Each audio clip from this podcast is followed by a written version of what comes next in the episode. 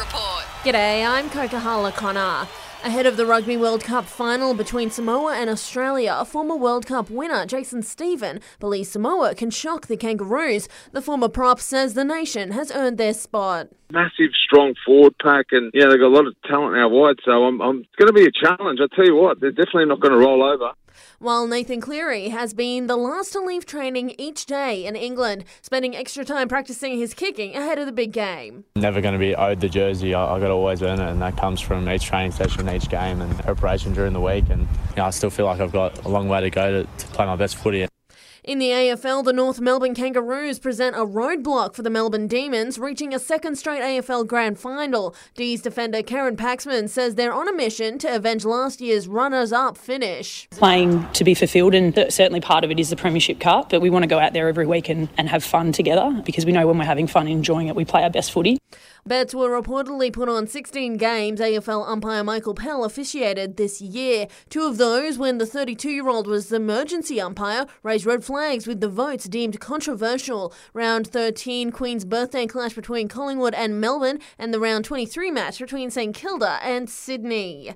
Novak Djokovic will play at the next year's Aussie Open. Our immigration minister has reportedly overturned a potential three year ban on the tennis star after being deported in January for not being a fully vaccinated against COVID. At the time, it was a requirement to enter the country. In soccer, the Socceroos have flown a standby player over to Qatar ahead of the FIFA World Cup starting next week, amid doubt over the fitness of winger Martin Boyle. The Matildas have made it four wins in a row, beating Thailand 2 0 on the Central Coast last night. The Aussie women's side had 31 shots on goal, with Sam Kerr and Hayley Raso finding the back of the net. Coach Tony Gustafsson telling 10 they should have scored more. The conversion rate was the big thing. I think we were there. I think we performed well, especially in the first half, and we should have been maybe 4 or 5 nil up. If we look at conversion and X, XG, I think we should have been up more.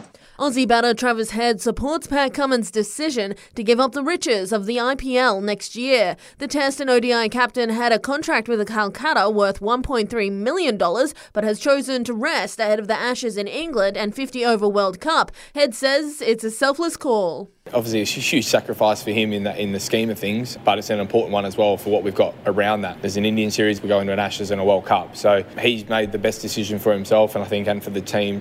And it's the NRL deal James Tamou never saw coming. After wrapping up at the Tigers, the 33 year old was considering playing in England or calling it quits. But that was before his old club, the Cowboys, reached out.